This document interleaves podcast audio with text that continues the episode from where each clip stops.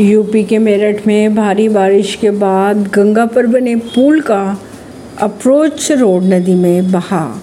मेरठ की अगर बात की जाए तो हस्तिनापुर, बिजनौर को जोड़ने वाला पुल का अप्रोच रोड सोमवार को भारी बारिश के कारण कट कर गंगा नदी में बह गया। लोगों के अनुसार पिछले जुलाई में भी यह रोड बह गया था और मरम्मत कार्य पूरी होने के बाद चार दिन पहले ही आवागमन शुरू हुआ था। बिहार में अब दूसरे राज्यों के अभ्यर्थी भी बन सकेंगे। टीचर नियमावली में संशोधन को मिली मंजूरी।